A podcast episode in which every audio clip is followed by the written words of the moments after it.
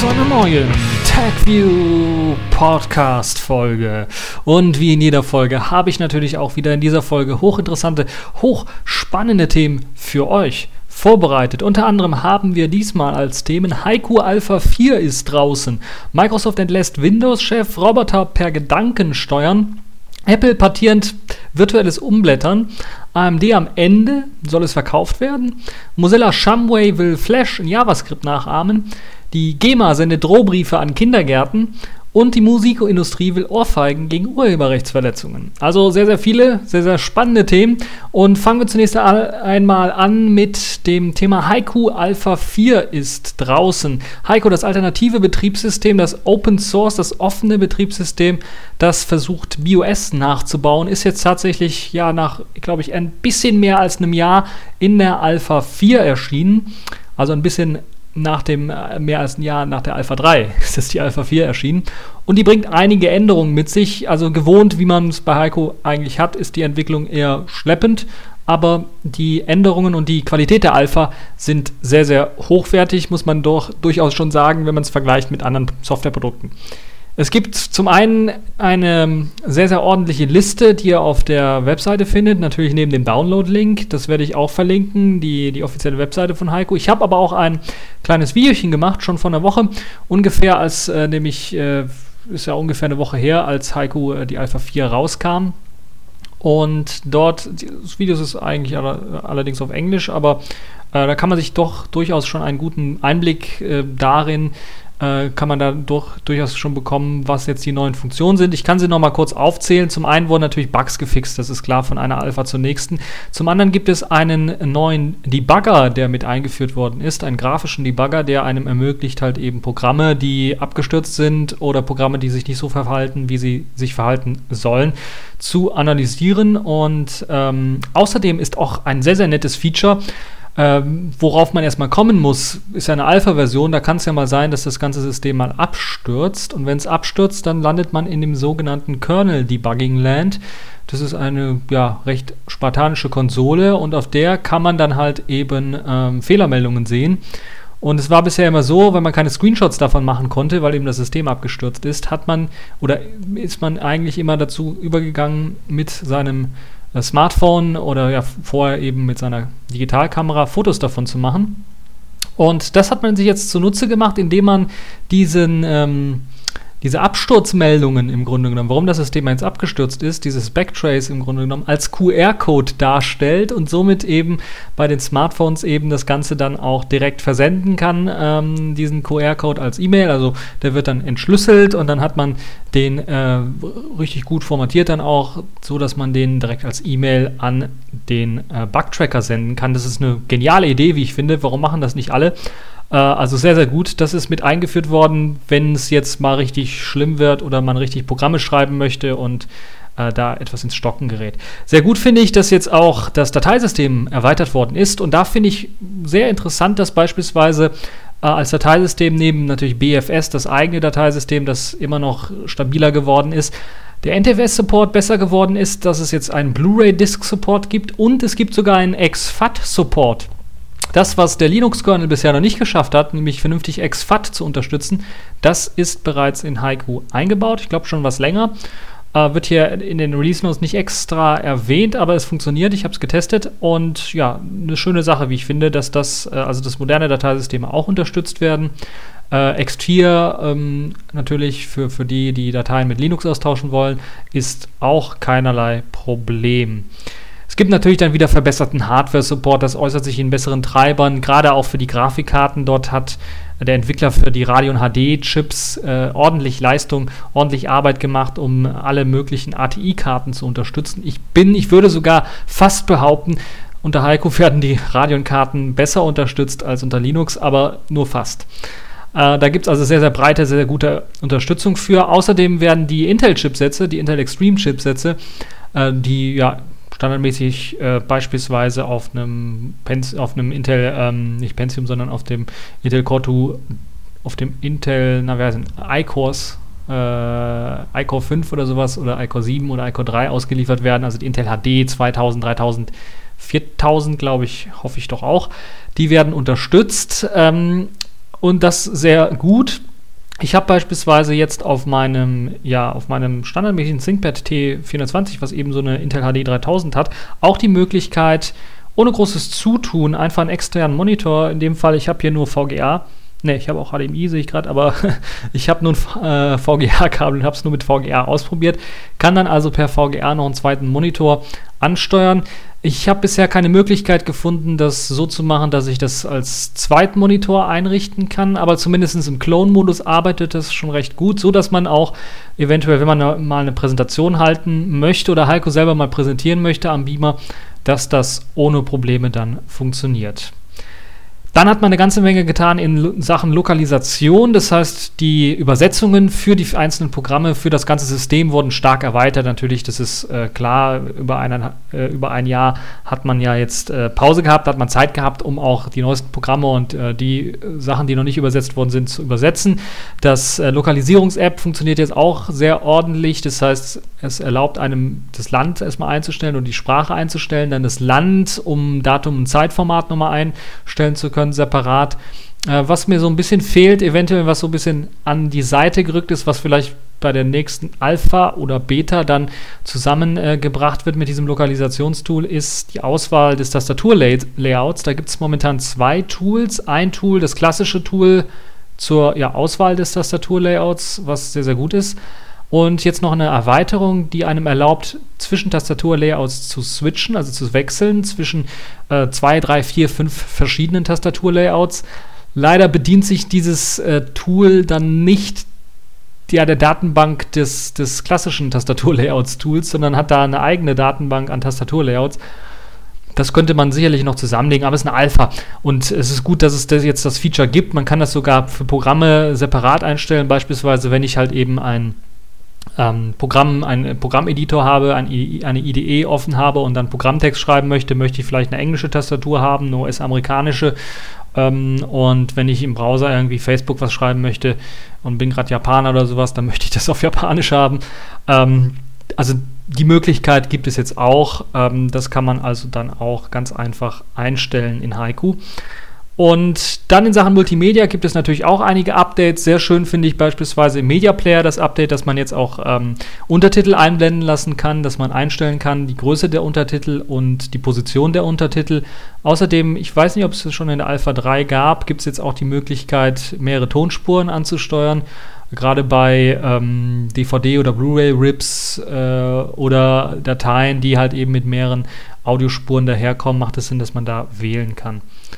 Sehr schön gemacht. In Sachen Netzwerk gibt es auch ein großes Update. IPv6 wird schon so langsam, kommt so langsam rein, ist noch nicht komplett da. Es gibt natürlich wieder eine ganze Menge an Netzwerkkarten, Treiber. Das, äh, ja, das beinhaltet im Grunde genommen nicht nur die mh, hm, ganz normalen LAN-Netzwerkkarten, sondern auch äh, WLAN, also Wireless LAN.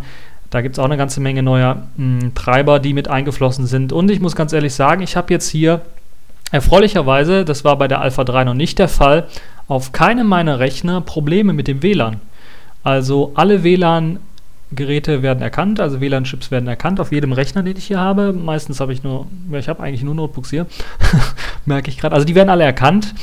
Ähm, was ich noch nicht getestet habe, ist mein MacBook, muss ich ganz ehrlich zugeben. Da weiß ich noch nicht, wie ich das Ganze ans Booten kriege per USB-Stick.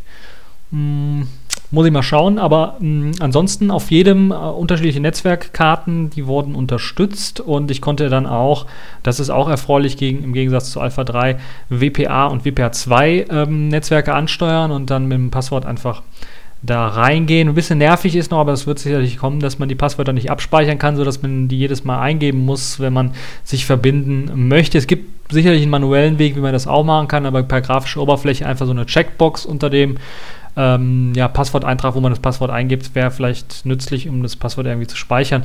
Vielleicht fehlt da noch eine Möglichkeit, das vernünftig zu sichern. Ich habe da das Munkeln gehört, dass es jetzt so, so, so eine Art Keyring-Manager geben soll für ja, alle Passwörter, die unter Heiko irgendwie ähm, anfallen oder alle Sachen, die man speichern möchte. Ähnlich wie der GNOME Keyring Manager unter GNOME, unter Linux oder der oder K-Wallet unter KDE. Also sowas wird auch noch eingeführt, da bin ich mir sicher, dass das dann auch jetzt äh, dann im Zuge zur Alpha 5 oder zur Beta dann sicherlich auch mit einfließen wird.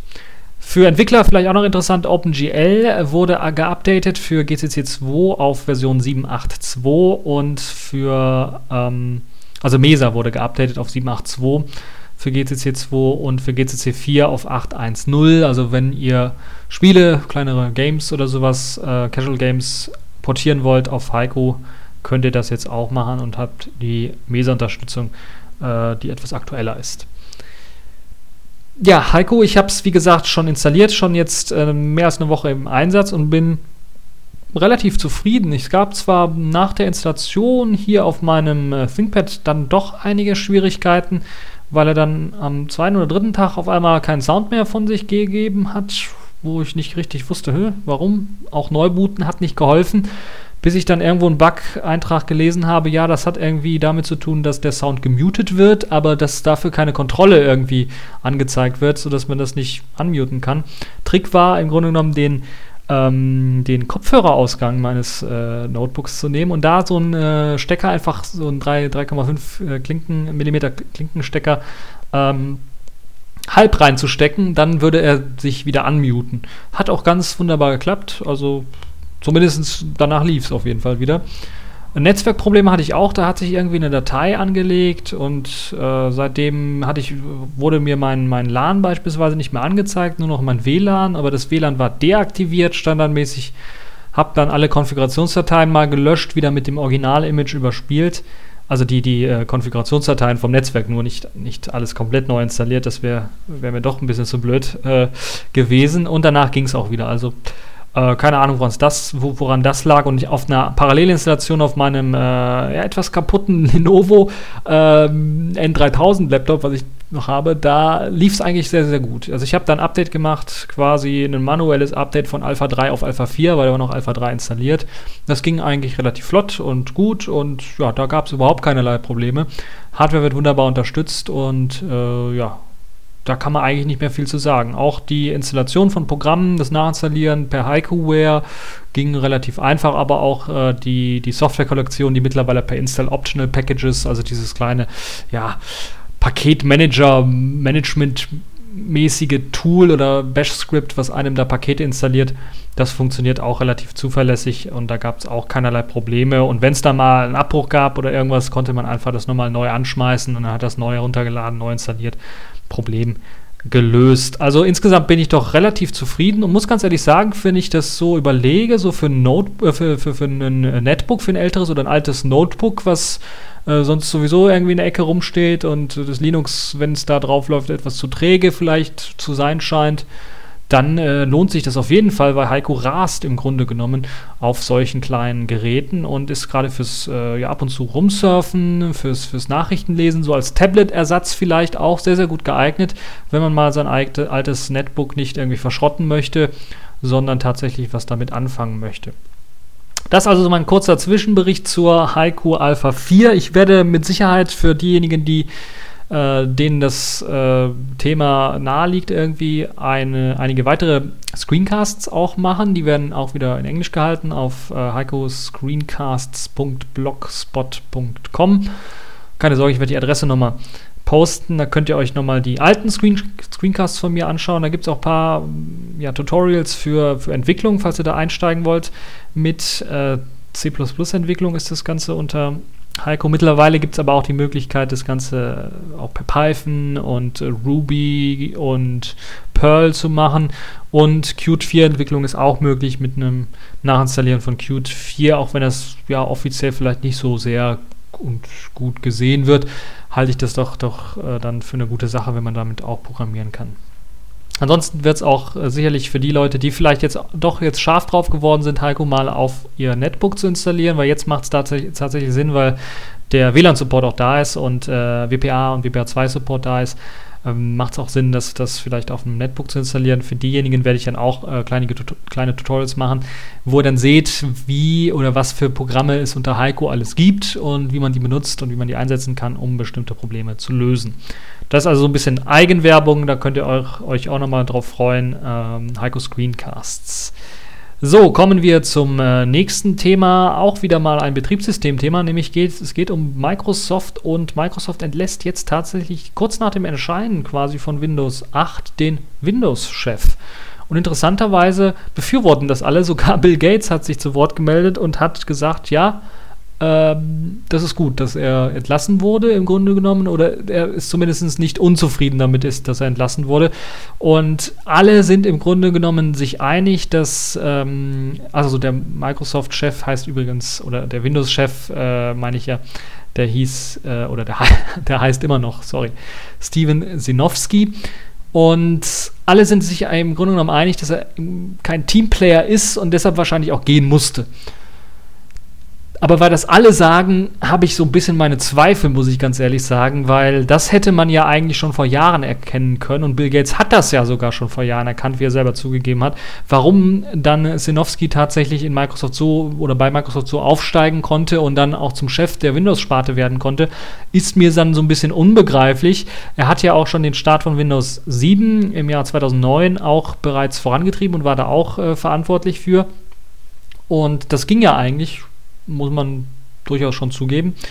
Jetzt mit Windows 8, da waren ja im, Vor, vor, vor äh, im Vorhinein wurden ja bereits sehr, sehr viele Kritiken geäußert, dass das zu verspielt ist, diese Oberfläche, zu anders, zu Tablet-like und der Desktop quasi weggeworfen wurde oder eingesperrt wurde in so eine Tablet-Oberfläche.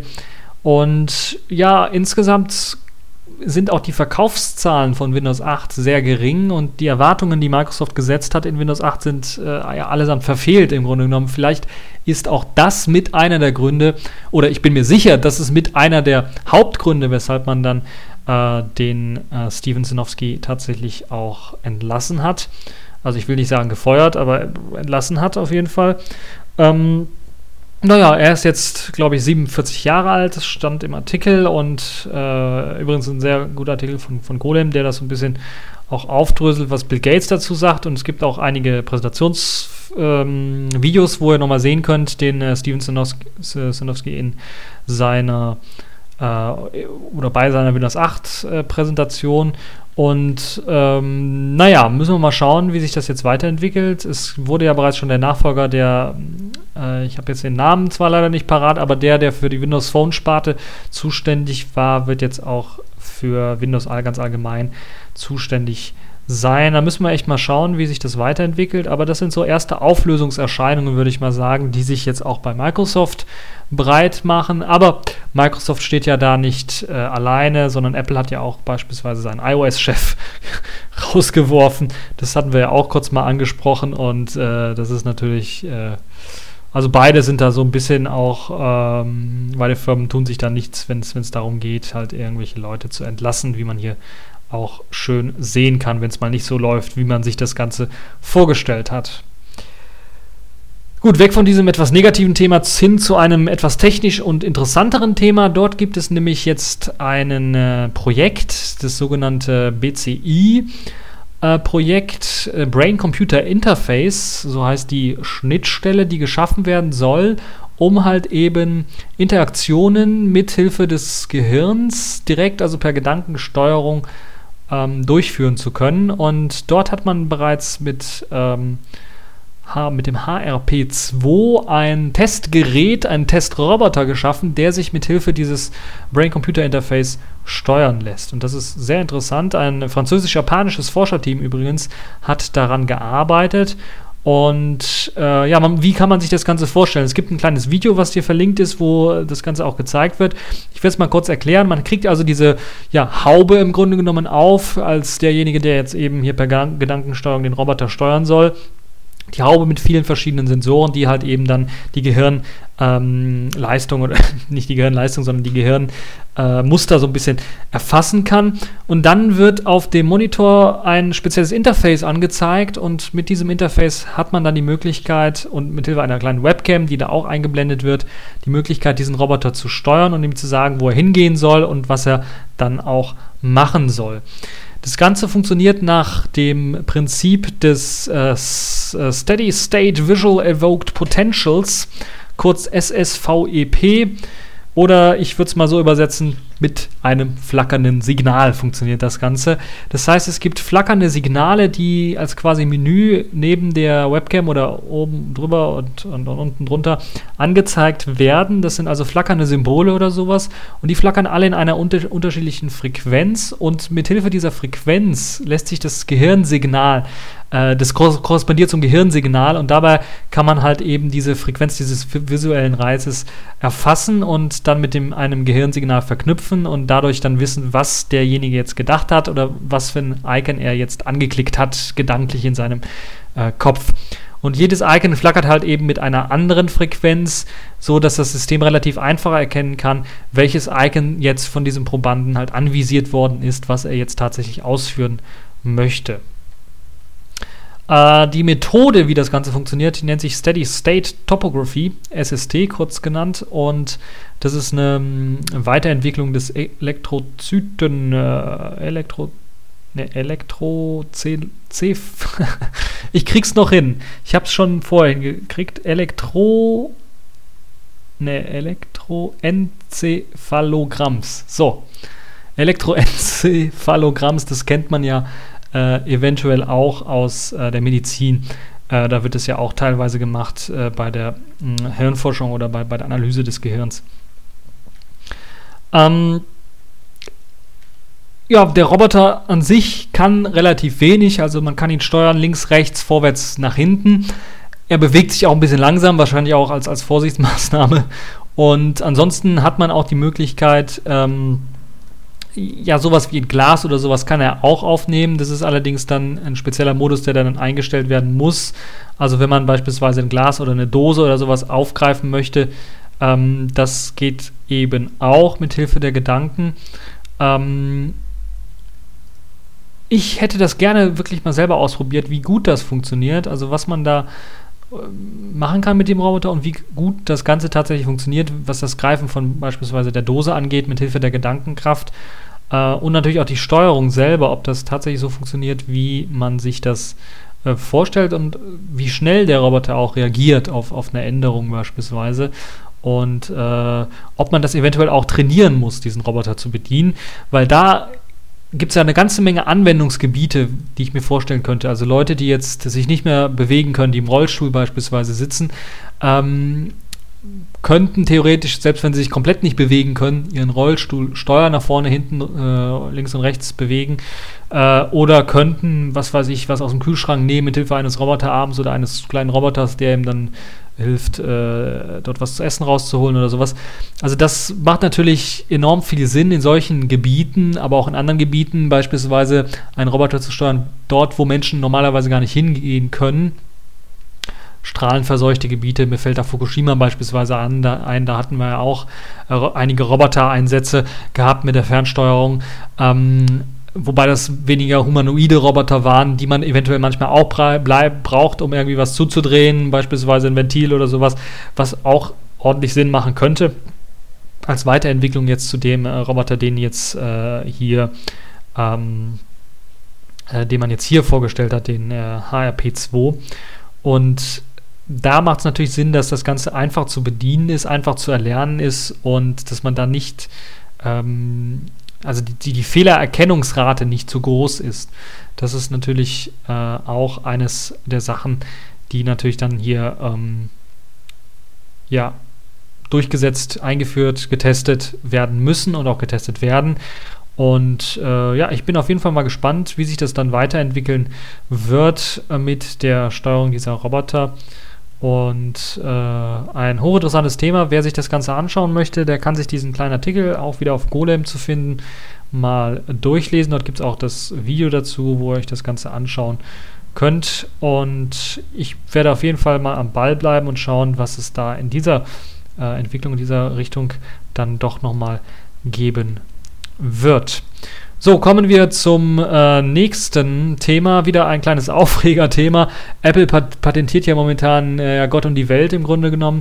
Letztes Mal haben die sich in Rechteck mit runden abgerundeten Ecken patentiert und jetzt kommen sie dann auch schon direkt danach. Also die Rechtsabteilung bei Apple arbeitet richtig auf Hochtouren. Im Gegensatz zur Innovationsschmiede bei Apple, also die Technik, die Ingenieure, die arbeiten eher weniger, so wie scheint es mir zumindest. Und jetzt haben sie tatsächlich auch unter dem unter der Patentnummer D670,713 das US-Geschmacksmuster für die Seitenwechselanimation von Apple ähm, abgegeben. Ich habe mir das noch nicht durchgelesen, aber ich könnte mir durchaus vorstellen, dass Apple das so allgemein gehalten hat, dass jedes Seitenblättern damit gemeint ist. Das würde auch heißen, dass wir jedes Mal, wenn wir im Buch rumblättern, Apples Patente verletzen. Nun ja, ich würde es nicht ganz so äh, drastisch ausdrücken, das war eher als Scherz gedacht, aber äh, Apple meint das tatsächlich ernst. Also die wollen halt jeden Blödsinn in ihrem iOS patentieren lassen und schützen lassen, sodass das kein anderer dann auch benutzen kann.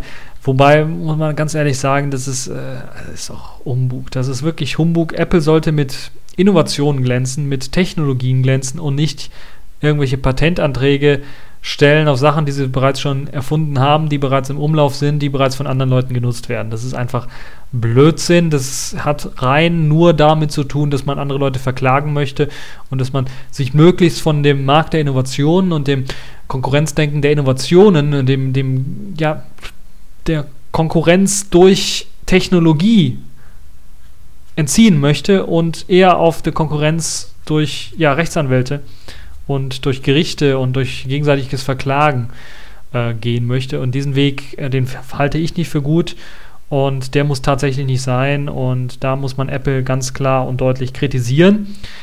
In dem Zusammenhang, ähm, apropos Kritik, fand ich auch relativ interessant, dass unser Bundespräsident auch so eine, ja, eigentlich war es klar verständlich eine direkte Kritik an Apple, hat aber ein bisschen indirekt verpackt, indem er gesagt hat, dass er es ein bisschen ungewöhnlich und ein bisschen blöd findet, wenn Leute sich früh morgens 5 Uhr an eine ellenlange Schlange stellen, um ein neues Smartphone zu bekommen und nicht daran denken, wie dieses Smartphone hergestellt worden ist, nämlich unter ja, schwierigsten Bedingungen, unter menschenunwürdigen Bedingungen irgendwo in einem, äh, ich würde schon fast sagen, Arbeitslager in China bei Foxconn.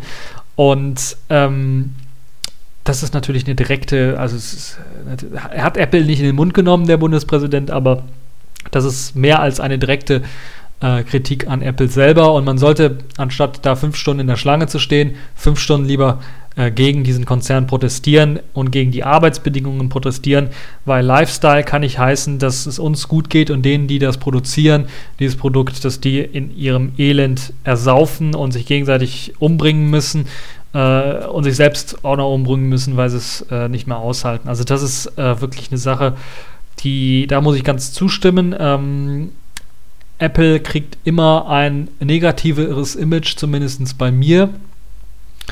Die Produkte werden nicht immer sonderlich besser, muss man ganz ehrlich zugeben.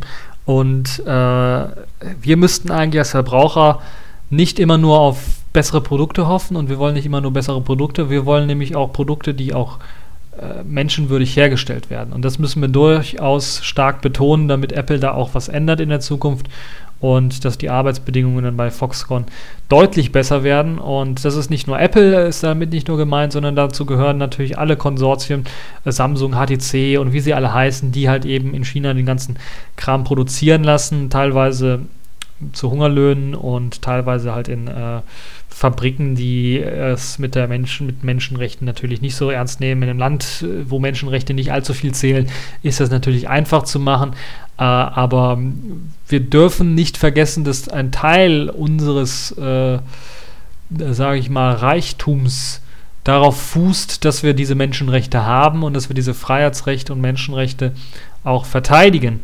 Und wenn wir jetzt meinen, unseren Wohlstand daraufhin aus, aufbauen zu können oder ausbauen zu können, indem wir diese Menschenrechte in anderen äh, Ländern bei anderen Menschen nicht anwenden, also separieren und sagen, nein, wir wollen schnellen Gewinn und die Menschenrechte sind uns egal, dann haben wir, glaube ich, einen riesengroßen Fehler gemacht und äh, der ist im Grunde genommen auch unverzeihlich.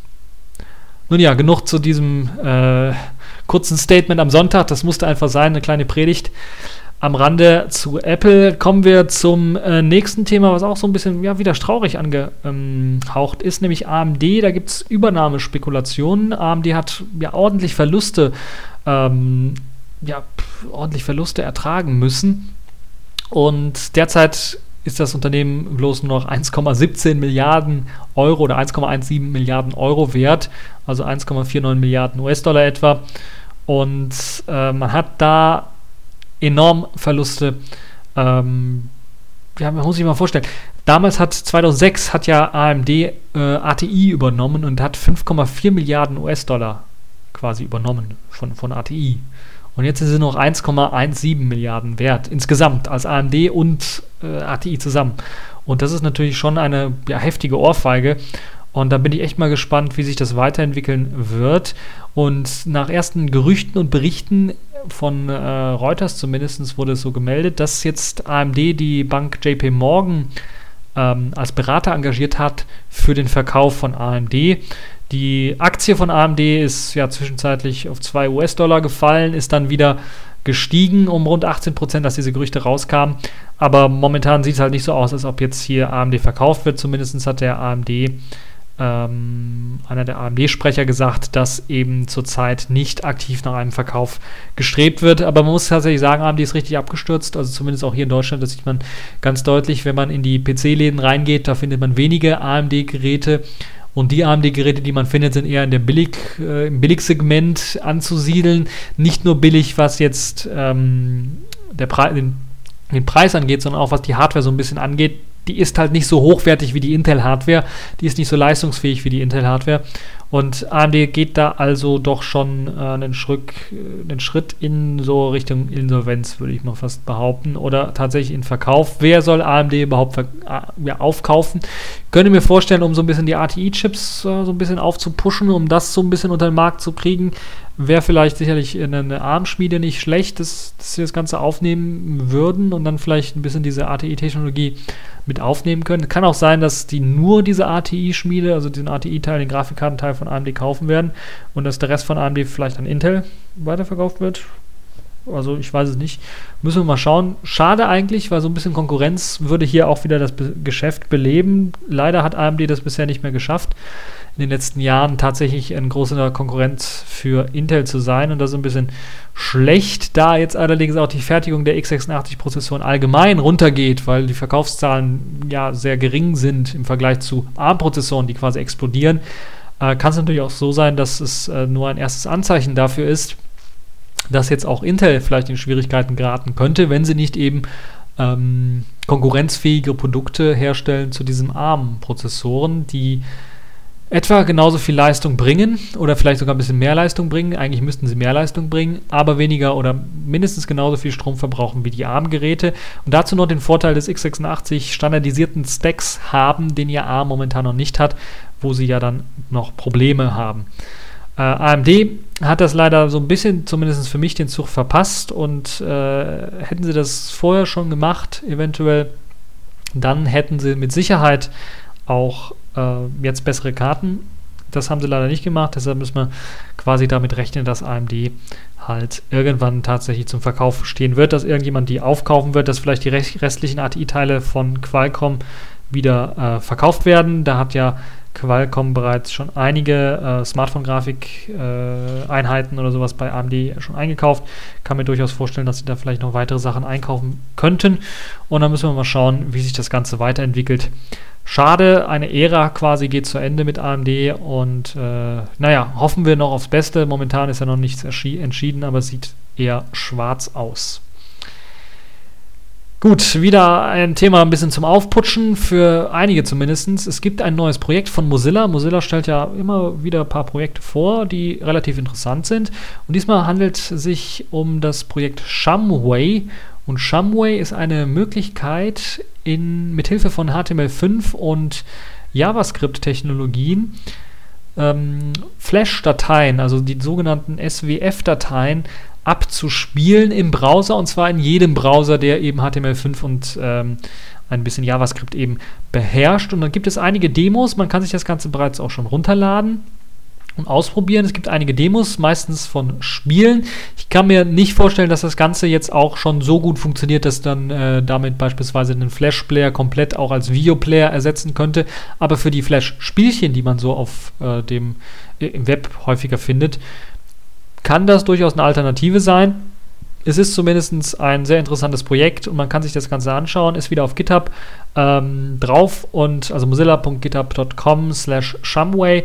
Da findet man das Ganze auch mit einigen Live-Demos, die man sich da anschauen kann. Beispielsweise eine ein, ein, ein Demo, die äh, ein, ein Rennen äh, simuliert, also ein, ein kleines Autorennspiel, was man mit der Tastatur steuern kann. Und das ist halt in äh, als SW, SWF-Datei liegt das vor und wird dann halt in Shumway simuliert und ist dann halt auch eben möglich, also dieses ActionScript wird dann hier direkt ausgeführt. Ist ja, äh, JavaScript ist ja mit diesem ActionScript stark verwandt, deshalb ist das nicht allzu schwer, aber trotzdem doch eine Anstrengung, dass äh, die verschiedenen Standards, die verschiedenen Tweaks, die teilweise ja auch in Spiele und in Programme eingeflossen sind, die eben auf äh, Flash basieren, dass man die tatsächlich auch äh, unterstützt und mit einbauen möchte. Das ist auf jeden Fall eine sehr, sehr gute Sache, wie ich finde. Und äh, der richtige Weg auch in Sachen äh, mobilen Systeme. Ich kann mir durchaus vorstellen, auf mobilen Systemen einmal Mozilla Firefox OS selber als, als Smartphone-System, dass das da auch mit zum Einsatz kommt, weil ja Adobe sich mit Flash so ein bisschen vom mobilen Markt auch zurückgezogen hat oder von Flash allgemein zurückgezogen hat. Ähm, auf, auf Smartphones, auf Tablets könnte ich mir das durchaus vorstellen, auch über die Plattformgrenzen hinweg, auf halt eben Browsern, die das eben unterstützen, ist das durchaus eine sinnvolle Sache und eine sinnvolle Technologie, die durchaus unterstützenswert ist.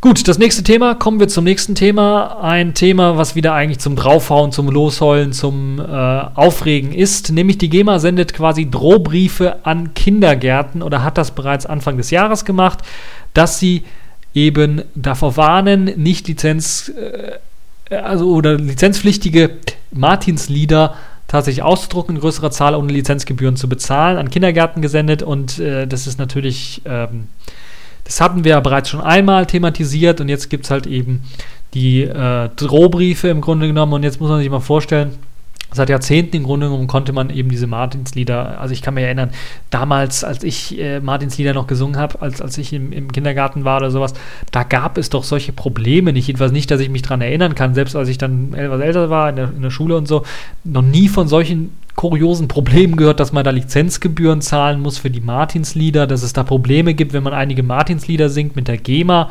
Also das ist natürlich, da frage ich mich, wo leben wir jetzt eigentlich, dass jetzt die GEMA quasi ein Stück weit Kultur vernichten möchte, indem sie sagt, ihr dürft jetzt hier aber nicht singen, weil das ist lizenziert oder bezahlt uns das Geld, weil ihr hier eine Kopie gemacht habt von irgendeinem Lied. Das ist natürlich ein Stück, Stück weit ähm, sehr bedauerlich und da müsste man sich eigentlich schämen für, wenn man Mitarbeiter bei der GEMA ist. Und äh, ich kann mir das, ich, ich, ich, wenn das jemand in der Chefetage von der GEMA weiß, dann muss er sagen, ja, hier, das ist Schwachsinn, das ist so negativ Publicity hoch 100.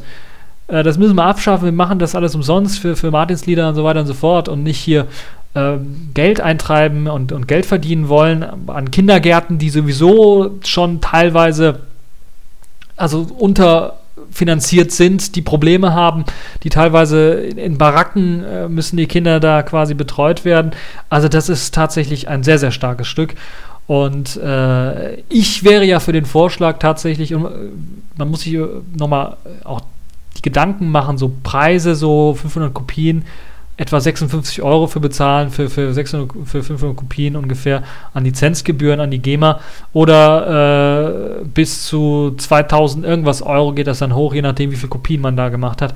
Das ist für Kindergärten natürlich unbezahlbar und das würde dann in Zukunft heißen, bei einigen Kindergärten, in einigen, sagen wir mal, ähm, etwas finanziell schwächeren Gebieten, dass es da die Martinslieder komplett flach fallen und da eventuell überhaupt kein Martinszug mehr stattfinden kann, weil man sich die GEMA-Gebühren nicht leisten kann. Und das kann doch wohl nicht angehen. Das kann doch echt nicht sein. Und äh, man muss sich mal vorstellen, selbst das Lied St. Martin, also das Hauptlied des St. Martins-Zuges, ähm, könnte man ja eigentlich denken, wäre gemeinfrei. Also wer jetzt 70 Jahre nach dem Tod des Urhebers ist, wird es gemeinfrei. Denkste, da gibt es natürlich neue Leute oder neue Texte oder teilweise neue, äh, ja, neu geschriebene Texte. Ich weiß nicht, da hat einer ein Wort geändert oder eine Note geändert oder das nochmal neu geschrieben und verlangt dann jetzt nochmal Lizenzgebühren.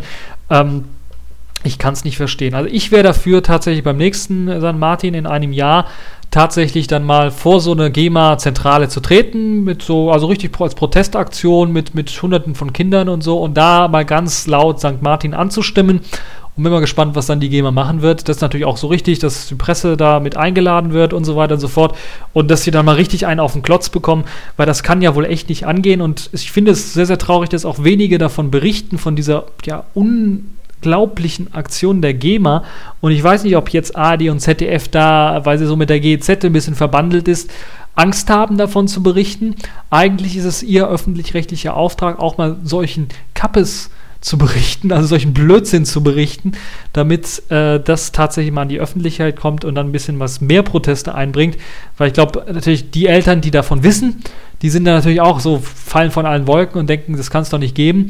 Aber äh, so als äh, normaler Bürger, Mitbürger oder sowas, der davon nicht betroffen ist, der da äh, jetzt keine Kinder im Kindergarten hat oder im Kindergartenalter, der das nicht weiß, äh, der kommt auch nicht drauf, der wird dann nicht drauf gestoßen, weil die Presse da relativ ruhig gehalten wird. Und da müssen wir auf jeden Fall was machen. Also das kann echt nicht angehen. Also man hat ja, ich glaube, Udo Vetter war es, oder wer hat es gesagt, oder jemand oder irgendein Richter hat es mal gesagt, dass äh, die GEMA und die GEZ, dass da mafiöse Strukturen zu erkennen sind ich würde das mal genauso ausdrücken, jetzt ohne dass ich mir jetzt eine, gleich eine Anzeige ein, einfangen äh, möchte. Also das ist äh, wirklich, das sind Methoden, die, ähm, also dieses, die sind sehr grenzwertig. Und da würde ich mir auch teilweise wünschen, dass die Politik mal einschreitet und sagt hier so nicht. Und wenn die Politiker jetzt sagen, ja, die GEMA, da sind wir, das ist ja privat, da haben wir nichts mit zu tun, Nee, nee, nee, denkste. Die GEMA hat Sonderrechte, die sie von der Politik verliehen bekommen hat. Beispielsweise die GEMA-Vermutung, die einem erlaubt, jedes Lied, was irgendwo öffentlich gespielt wird, mal zu sagen, ja, das ist bestimmt von einem von uns gespielt worden, der bei uns bei der GEMA ist. Und dann ziehen sie einfach vor Gericht, verklagen den oder, und sagen, du müsst jetzt mir bezahlen oder du musst es mir nachweisen, dass es nicht war. Und das können sie auch Monate nachdem dieser Auftritt war, können sie das einfordern, wenn man dann überhaupt gar keine Unterlagen mehr hat, keine Möglichkeit hat, eventuell mit dem Künstler wieder in Kontakt zu treten, weil der spontan aufgetreten ist, äh, eine Schulband oder was, was, was weiß ich, was da aufgetreten ist.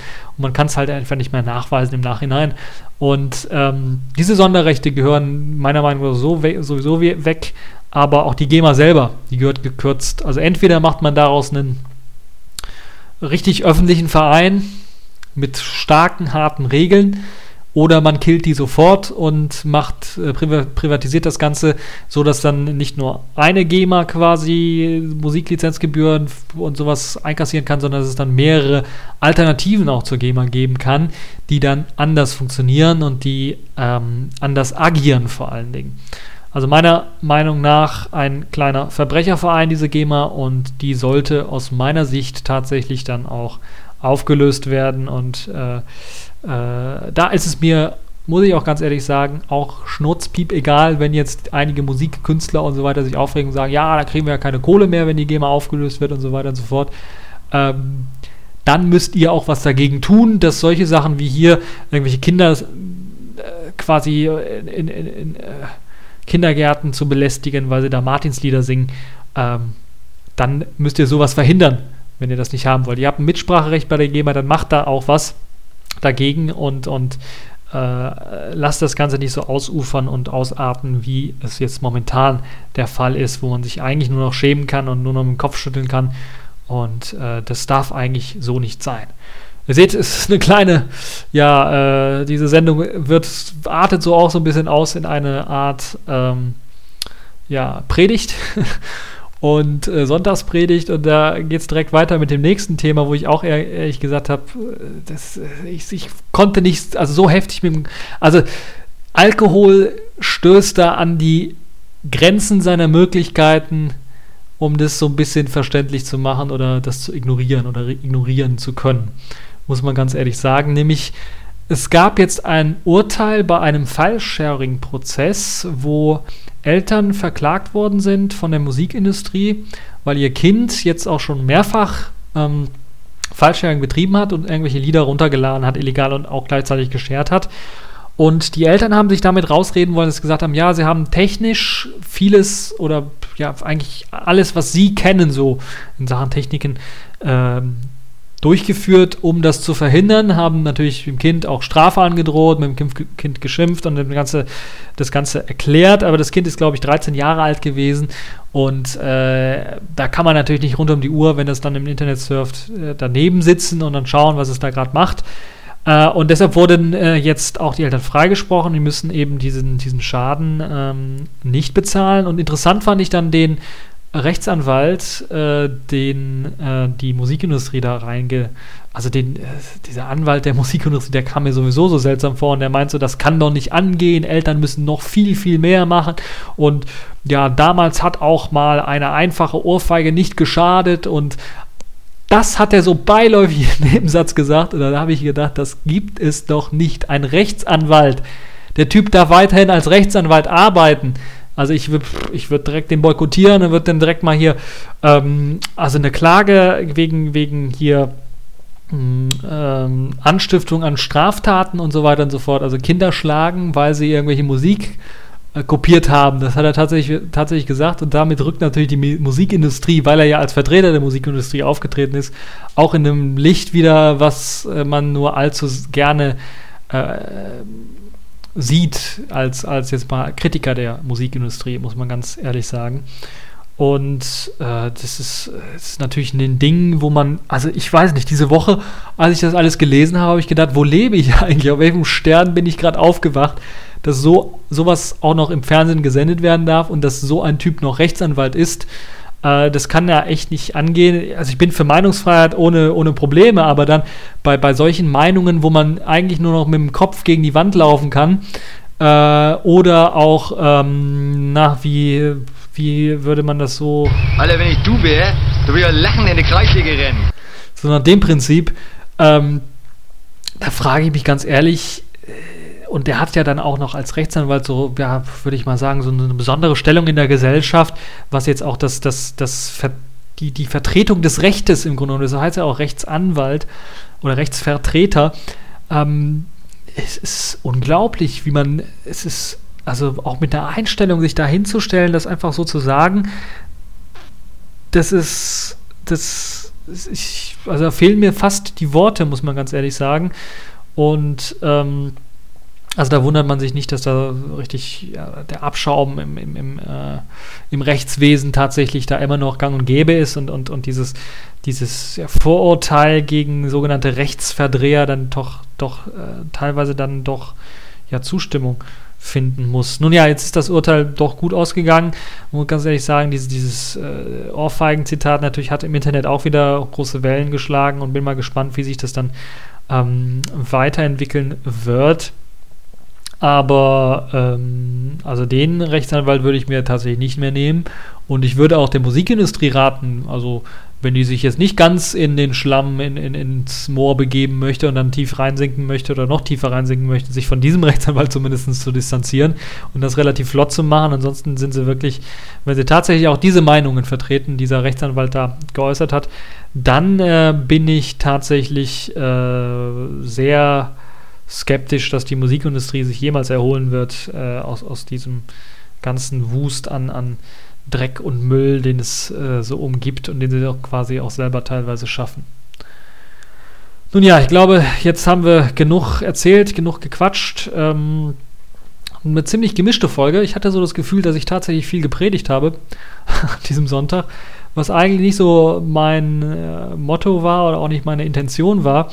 Trotzdem äh, war es, glaube ich, eine gute TechView-Podcast-Folge. Ich hoffe, es hat euch gefallen. Ich werde natürlich alle Links dranhängen, auch die Videos dranhängen zur Heiko Alpha ähm, 4. Wenn ihr, wenn ihr euch dafür interessiert, könnt ihr das Ganze natürlich auch runterladen, selber ausprobieren. Gibt es als Virtual Disk Image und auch als RAW-Image fürs äh, ja, DDen auf einem USB-Stick, also drauf kopieren auf einem USB-Stick beispielsweise oder zum Brennen auch notfalls auf eine CD, auf ein CD-Rolling.